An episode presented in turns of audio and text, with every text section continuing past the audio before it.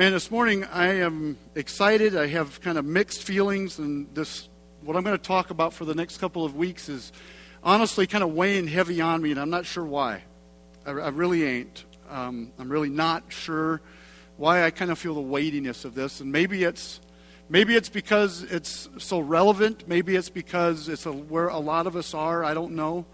Only God knows. But I wish uh, that you guys would just open your hearts and your minds this morning to what we're going to talk about. series called Soul Detox. And uh, you might wonder, well, what in the world is a soul detox? And well, you'll catch on. We're going to kind of lay the foundation in the beginning this morning for what we're going to talk about for the next three weeks. Uh, but I want to open up by asking this question and just want you to be real honest. Um, how many of you, over the last week or last couple of weeks, or in general, maybe would feel like life is just busy and hurried, and you're waiting for the season when things slow down. Does that catch anybody where you're at? Some of you. Some of you maybe aren't honest. See, I would say in general that's where most of us are. And maybe the reality is that some of us are actually numb to the fact that we're busy and we're hurried and we just got lots of things going on. So, what we're going to do today is we're going to try to just kind of slow this whole thing down, and we're going to try over the next couple of weeks to kind of just air out, to kind of just slow down. And here's what I don't mean by this, and this is where a lot of you went, and it's okay, is I'm not necessarily saying that we shouldn't be busy. I'm not necessarily saying that we shouldn't be productive. I'm not even necessarily saying that we shouldn't have a lot going on. But I want to take it deeper than that. I want to take it to the soul level. And I want us to detox our soul or kind of unwind in our soul on the inside of us who we really are. Not just our bodies, not just our physical being, but who we really are. And here's where we're going to go this morning, right off the bat, in the top of your outline. And here's something that is so important that we understand, not only in this series, but as we do life. Because if we don't understand this, we get out of balance. Here's what we need to understand is we are not a body with a soul. We are not a body with a soul, but rather we are a soul with a body. Did you get that? We're not, so many of us, almost all of us have this thinking pattern, or our default is that we're a, we're a body with a soul inside of us. We would all admit, we would all know we have a soul inside. But listen, you're not a body with a soul, you're a soul with a body. Your body at some point is just going to disappear. It's going to go back into the dust of the ground, into the dirt. And this soul, this spirit, which is what you really are, is going to continue to live on into eternity. So you are not a body with a soul, but rather, you and I are a soul with a body. In fact, when God created Adam, Adam way back in the beginning in Genesis verse 2, he makes this incredible statement that should catch our eye and should catch our attention. It says, And the Lord God formed man out of the dust of the ground. And I just, just stop there for a minute. It really has nothing to do with what I want to talk about. But isn't that amazing? That God just knelt down, literally, this isn't just a story. It's not just something that they threw out there because it sounded exciting, but literally God knelt down in the gr- on the ground in the dirt and he formed a body out of the dust of the soil.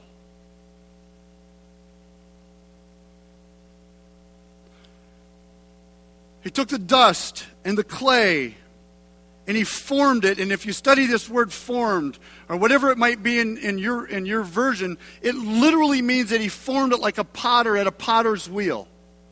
Right? That there was time and there was thought and there was design, that it was a piece of, it was a craftsman working a piece. It was a masterpiece. And the Lord and the Lord God formed man out of the dust of the ground, and God breathed into his nostrils the breath of life. And the man became a living soul. It doesn't say that he became a living body. It doesn't even say that he became a living, living human being. He says he became a living soul. We are not a body with a soul, but rather, we are a soul with a body, and here's why it matters. And I don't know if this will connect with you or not, but hopefully it makes sense to you. You know, we live in a culture, and we live in a society where there's where, where we're influenced by what's around us, whether we like it or not. We're influenced by what's on the news. We're influenced by the things that we view on television. We're influenced by the magazines we read. We're influenced every time we walk through the checkout aisle in, in Walmart with everything that's on the magazines and everything that's there. We're influenced by the movies that we watch. We're influenced by everything around us. We're influenced by the people that, we, that we're friends with. Big time. And many times, even though we're Christians and we want to live separate from the world, we want to live in the world, but we're living separate from the world at the same time. The things that are around us begin to influence us and begin to weigh into our lives and begin to make us like culture. You know, I don't know how many of you have ever been to a restaurant that, and it's not as much as it used to be, but maybe there's still some restaurants, and you're in a setting where it's the entire building or the entire room is full of smoke. Right? Everybody in there is smoking, or half of the people in there are smoking. And when you walk into the building, you know what? This happened a number of years ago. We were camping in Cherokee, and some of us, our, I think it was our family, was there and had never been into a casino. Had never been into a casino in my life. So we were up around the fire late, maybe 10 o'clock one night, and we said, let's go down to, Cher- to the, what is it, Harrah's Casino? And let's just walk through there and check it out and see what it's like. And so we did. And I remember walking in the door and, and noticing it was a pretty high ceiling, maybe as high as in here, that there was this cloud, literally a cloud of smoke in this building, hovering about 14 feet high, right? And you walk in, you could just see this haze. And it stank like smoke in there. As we walked in, it was like, man, this place stinks, right? And everybody was smoking. I don't know if everybody was, but it was enough smoking in there that it had infiltrated the entire building. And as we walked through the building, after we were in there a few minutes, you no longer even thought about the smell. You just kind of became used to it, right? And as we walked through the building and watched what was going on and whatever all was going on, we left. And as we left the building and got in our vehicles, and as I went back and got back into the camper where my wife and kids were, I realized not only had I been in an atmosphere that stank really bad, that had smoke, secondhand smoke, is as I left that atmosphere, that that smell came with me, and I absolutely reeked. My clothes were saturated with that smell. I had to take a shower, put different clothes on to even lay down and sleep because it bothered me so much, and I knew it was going to bother my wife.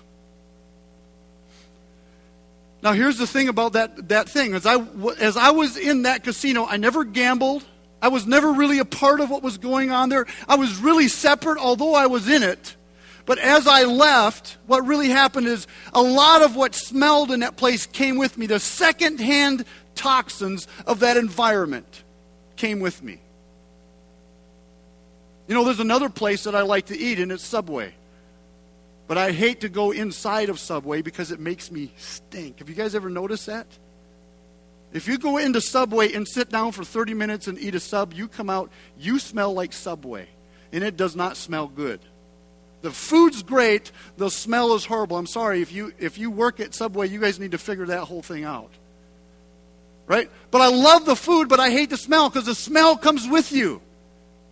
If my wife is, is working and she comes home and I give her a hug, I can tell if she sat in Subway. It just comes with. The secondhand smell, secondhand smoke.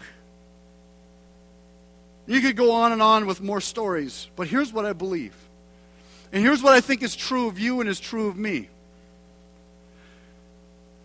That many of us in our souls, are breathing in and are taking in the secondhand poisons and the secondhand smells and the secondhand toxins of our world, of our culture, and they're literally impacting our souls. You know, we talk a lot about detoxing our bodies, right? We hear that. You know, there's what, the lemon juice thing that is supposed to detox you and and all of this stuff. A couple of years ago, my wife and I, for some crazy reason, went on this colon cleanse that was ridiculous. And we, how long did we not eat food? Way too long for what happened. I know that. But it, you know, it was something that was going around, and we tried this colon cleanse. It was supposed to cleanse your colons out, and you're supposed to feel so much better. And we, a couple of us did that, and we drank these nasty, nasty shakes. But we get into this stuff about detoxing, about cleansing our system. But what about our souls? What about what's really who we are? What about the part that really matters? That's what I want to talk about for the next three weeks. About caring for the essence of who we actually are. Next week, we're going to talk about the heavy soul. Because there's so many of us that are walking around with smiles on our faces. But on the inside, we're dying. There's so many people that are walking around and things look okay, but on the inside, they're carrying this heaviness. And they're sick on the inside. We're going to talk about that. Today, I want to talk to you about the restless soul or the curse of the restless soul. And this one, it hits me big time. I'll just be honest with you. A restless soul. If you know the story of Genesis about Cain and Abel, Cain gets jealous of Abel's sacrifice because God looks on favor upon Abel's sacrifice and not upon Cain, upon Cain's, and, and so Cain kills his brother. And in Genesis 4, verse 11 and 12, God curses him, and he says, Now you are under a curse and driven from the ground, which opened its mouth to receive your brother's blood from your hand. So you killed your brother, and here's the punishment. When you work the ground, it will no longer yield its crops for you, and you will be a restless wanderer on the earth. And there's a lot of us, I think, that have a restless soul. There's a lot of you that have a restless soul. Always searching, but never finding. Interested in everything, but not very often satisfied by anything. Inside of us, we're wound up. Our RPMs are just going. And we may find rest for our bodies, we may sleep, but our souls very often or very seldom just slow down. There's always something going on. The mind is always working. We're worried. We're concerned. We're anxious. Our minds sometimes rest, but our souls very seldom find rest. We're busy people. Most of us are busy people. And here's the thing I was a little bit surprised how many of you didn't raise your hands. Honestly, I expected that most of us would raise our hands and say, We're busy, and sometimes we wish we could slow down. And I would just say, very quick judgment. And so you can think I'm crazy or not. But what I would say to that is maybe some of us are completely deceived in how busy we are. Because we're busy. We are a busy, busy people going. Sometimes our evenings are completely filled up with activities. And listen, I'm not saying that's wrong.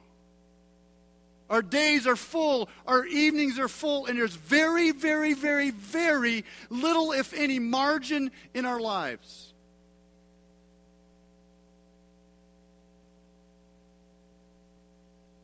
I would predict and say that many of us, if we would put one or two more things on our plate, or God would ask us to do one or two or three more things, would be, we would be completely overwhelmed. And sometimes it is easy for us to be overwhelmed with everything that there is to do. And it's where so many of us live. And we have a restless soul. Solomon's words in Ecclesiastes talks about this, and maybe this is true of some of you. Ecclesiastes 2, verse 22 and 23, he says, What does a man get for all the toil and anxious striving with which he labors under the sun. Do you guys ever feel like that? What am I getting for everything that I'm doing? All his days, his work is pain and grief, even at night. His mind does not rest.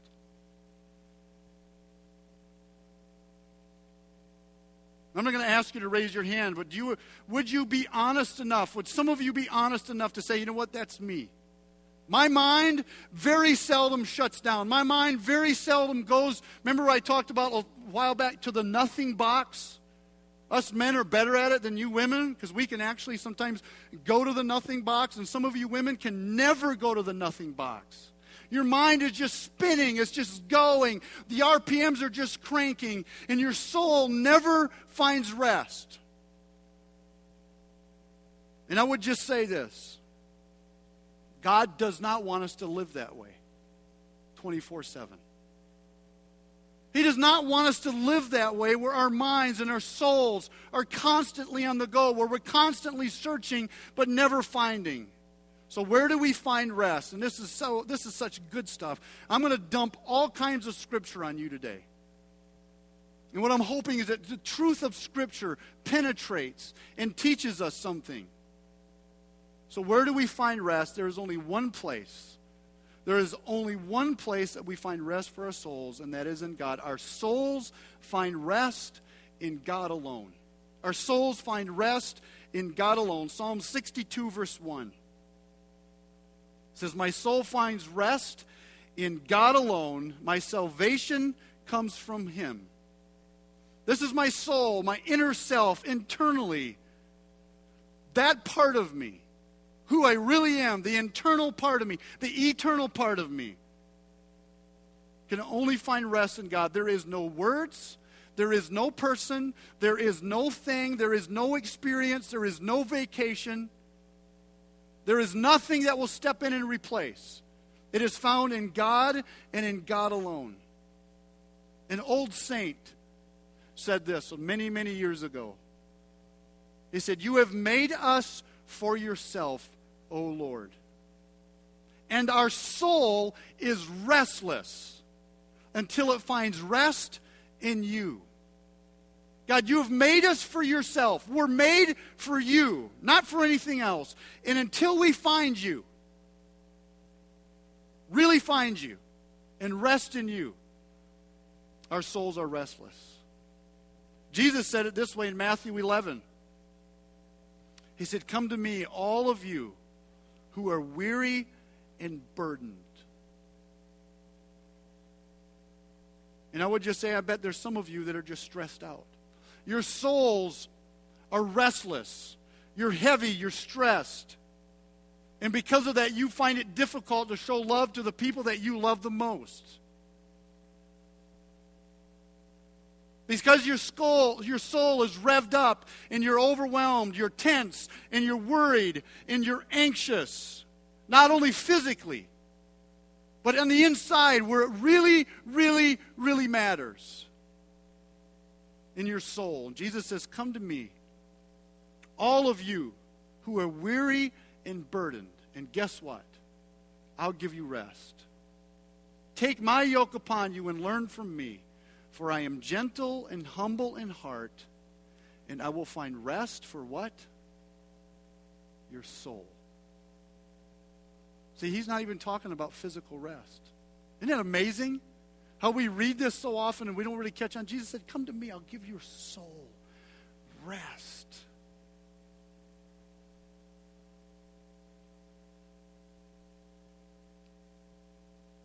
Where do we find rest for our souls? We find it in God and in God alone. The next question, maybe, that we ought to ask is okay, so how do I do that? If it's found in God, if rest for my soul, for my inner being, the part of me that sometimes never stops, the part of me that when I wake up at 3 a.m. in the morning is still going. Right? You guys ever had that? And you wake up and you wake, you, you like open your eyes and your eyes are wide open and your mind is going 5,000 miles an hour. That's part of your soul. If it's found in God, how do I do that? How do I find it? How do we live in the rhythms of God's grace? And how do we live in the rhythm of God's pace? How do we stay sometimes busy and walk through busy seasons and stay productive and find rest for our soul?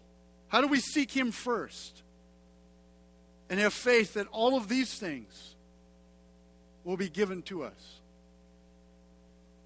Three thoughts that Scripture teaches us. And the first one is this is be still before God. Be still before God. And I want to just say this before we get into these three things that these things are very, very simple. They're almost elementary, and yet they are incredibly difficult for most of us. Some of you have a hard time sitting still just through a 30 minute sermon. Here's what he says in Psalms 46, verse 10 it says, Be still and do what? Be still and know that I am God. Notice he doesn't say the obvious thing. He doesn't say, be busy and know that I am God. Be productive and know that I am God. Be worried and know that I am God. He just very simply says, Be still. Hold still. Pause. And just know. Not just know in your head, but know in your soul, on the inside of you, that I am God. I don't know about you, but, um, and some of you may be around this all the time if you have kids. You guys have a kid that never holds still? Yeah. Some of you are sitting beside that kid, or maybe it's your husband or your wife, right? And the leg is always tapping, or they're, you know, they're always tapping on something. We're going like this here. Well, my son, I'm sorry, Ty. Where's Ty?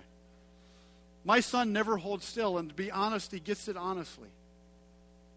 Always moving, always wiggling, always tapping, always doing something, right? And there's a lot of you kids that way. And for us parents, sometimes we want to look at our kids or we look at our kids and we're like, would you just hold still? Just stop. My wife does that to me sometimes. Just stop wiggling. Just stop moving. And this is what God is saying in this verse. God looks at us sometimes, and I guarantee it. He watches us as we're hurried and we're busy and we're constantly moving and our minds are constantly going. And He say, Would you just hold still? Would you just hold still and know who I am? Just stop. Psalms 131, verse 2. David is speaking, and he says this amazing thing. He says, But I have stilled and quieted my soul. I've done it. Nobody else can do it. I have to do it.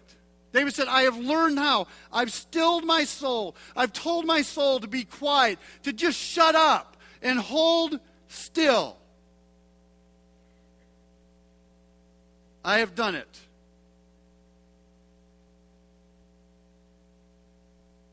Here's the thing I want to talk to you.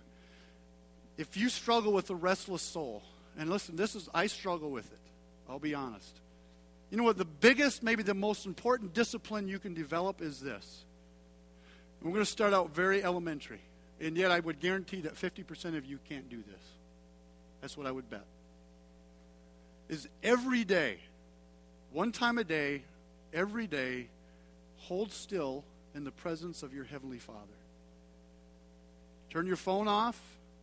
Turn off the radio. Turn off the TV. No distractions in a quiet place. And for five minutes, just sit still. I will bet you that 50% of you can't do it. I challenge you to do it this week. Do it every day for five minutes. Just sit down, no distractions, no other thoughts just sit quietly and take that verse literal where he says, Be still and know that I am God. Five minutes. Time yourself. See how hard it is. The second thing that Scripture teaches us to do when we're being still is to wait on Him, is to wait for Him. See, these things are very simple, and yet they're very, very hard. Wait for the Lord. Scripture says in Psalms 37, verse 7. It says, Be still before the Lord. Again, it talks about being still. Be still before the Lord and do what? Wait patiently for Him.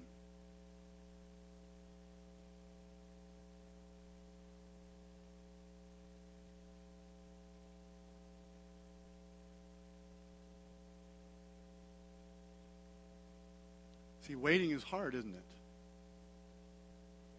Some of you could hardly wait for me to talk again because it's weird in here. Being still and waiting is difficult. We're such an impatient society. You know how we pray sometimes, or maybe we don't pray this out loud, but how we how we think. We say, God, give me patience, but give it to me now. Right? You know what was funny is yesterday we were we hiked Table Rock and my nephew Kirby was with us. And on the way back we were all getting hungry, we were all about to starve, so as we came through Walhalla, we pulled through a Subway through the drive-in, right? We didn't have time to go inside and eat, right? We were too much in a hurry. Went through the drive-through and I didn't feel like ordering, so I pulled up and made my wife order out of the back seat because Kirby was sitting up with me. And she ordered, we pulled up to the window, and she paid and did whatever needed to be done. And we were sitting there, I don't know how long, and she made a comment, and she said, I don't think they've even started on our sandwiches yet. And Kirby, sitting beside me, said, That's why you don't go to Subway. See, we're so impatient. And literally, we ordered our food, and probably in less than 10 minutes, probably five minutes, we had our sandwiches and we are on our way. But we still, even in that moment, we're impatient. And it's like, we want to drive in here, we want it, and we want it now. We're never, we never want to wait. It tickles me when we go out to eat with people and we go to a restaurant. You know what the number one thing I always hear? Why is it taking so long?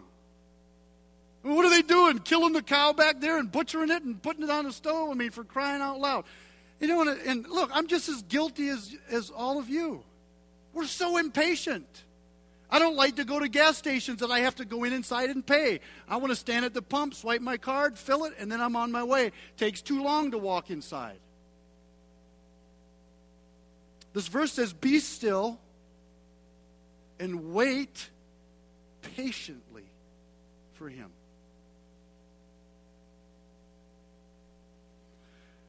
People ask me, honestly, people ask me a lot, how do I hear from God? How do I know when God's speaking? And you know what maybe the best answer is? Hold still and wait. Hold still and wait. Andy Stanley is a pastor. A lot of you guys know who Andy Stanley is.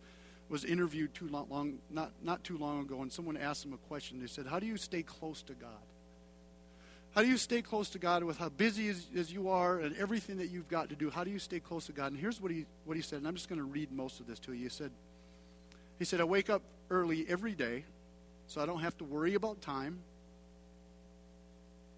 And then he said this I just open up God's Word and I start to read His Word and I wait for something to speak to me. And when it speaks to me, I stop and I meditate on what God said. Sometimes it might be one verse, Sometimes it might be a chapter, sometimes it might be a couple of chapters. But I just keep reading and I wait on God to bring something to my attention. And he said, I just let his word be planted deep within my soul. Wait. Wait on God. Be still. Hold still for five minutes and seek him. Be still and wait. Scripture says this in Psalms 130. This is beautiful. It says, I wait for the Lord. My soul waits for the Lord. I wait for the Lord. My soul waits, and in his word I put my hope. My soul waits for the Lord more than a watchman waits for the morning. And here's what that's talking about a, a, watchman in the Old Testament would be watching until the sun came up. because they knew when the sun came up, their, their duty was done. And what David is saying here is saying, listen, just as sure as the sun comes up for the watchman in the watchtower, just as sure as that's going to happen every morning, you ought to wait on God with as much surety, which, which is much certainty is that the sun's going to rise, that God's going to show up when you wait on Him, when you hold still and you wait. I watch like the watchman does, knowing the sun is going to rise. Like a watchman. Here's the third thing. As we're waiting and we're being still, number three is to just take a moment and reflect on God's goodness. Reflect on His goodness. You know what? We have most of us have a problem to do when we sit quietly in a chair and we still our souls and we still our minds and we put the phone away and we turn the TV off is where do your mind go? Where does your mind go? Most of our minds go to what needs to be done. And this is what's coming up. I need to get this done and this. And here's what we need to do. Instead of thinking about what needs to be done, think about what has already been done. Think about God's goodness, the prayers that He has answered, the things that He has done for you. Psalms 116 says, Be at rest once more, O my soul. Why? Because the Lord has been good to you. Reflect on what He's done. Reflect on His goodness. Reflect on His grace. Reflect on His answered prayers in your life, not just last week, but your entire life. Rejoice in them. Praise God in them. Remember them. Reflect on how He's changing people's lives. For you, O Lord, have delivered my soul from death, my eyes from tears, and my feet from stumbling, that I may walk before the Lord in the land of the living. I love it. That I may walk before the Lord in the land of the living. Be at rest, my soul. Remember what God has done. Remember what He's doing in this season of busyness. Be still, my soul. Wait for the Lord. It's where I purposely, intentionally set aside time and say, I'm going to just wait on God. I'm going to be still. I'm going to quiet the things around me. I'm going to detox my soul. And I'm going to think about His goodness. And there's so many things to think about. So many things to think about. Find verses that speak to that. If you're a born again Christian, if you stepped across the line of faith, remember that He says that He no longer holds your sin against you and thank Him for it. Remember that He says that everything is working to the good of those who love Him. Remember that He tells us in Scripture that we have everything that we ever need to do everything that He's ever going to ask us to do. Remember that He has called us according to His purpose. Remember that He says we will be blessed coming in and blessed going out. Remember that He says that He has a plan for your life and a, and a purpose to, to, to, to further you and to bless you. And on and on and on a plan not to prosper, not to, not to harm you, but to give you a hope and a future. And then remember this as you're still and you wait and you think about the good things, and your mind wanders into tomorrow, because that's where our mind almost always goes. Remember, as you think of the goodness, remember this, as He's been good in the past, which means that as my mind goes in tomorrow, that He is already there. And if he was good yesterday, he'll be good tomorrow.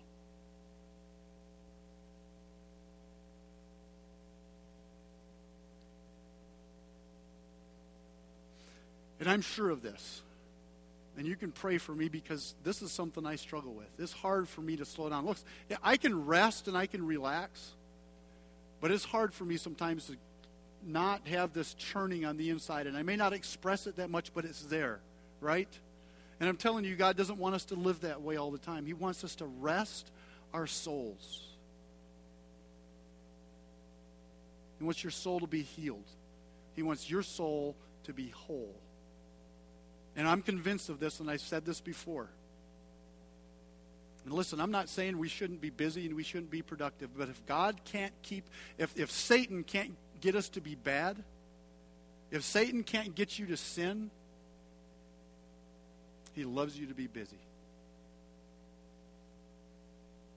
Loves you to be busy. Scripture tells us over and over and over again be at rest. Be still before the Lord. Wait patiently for him.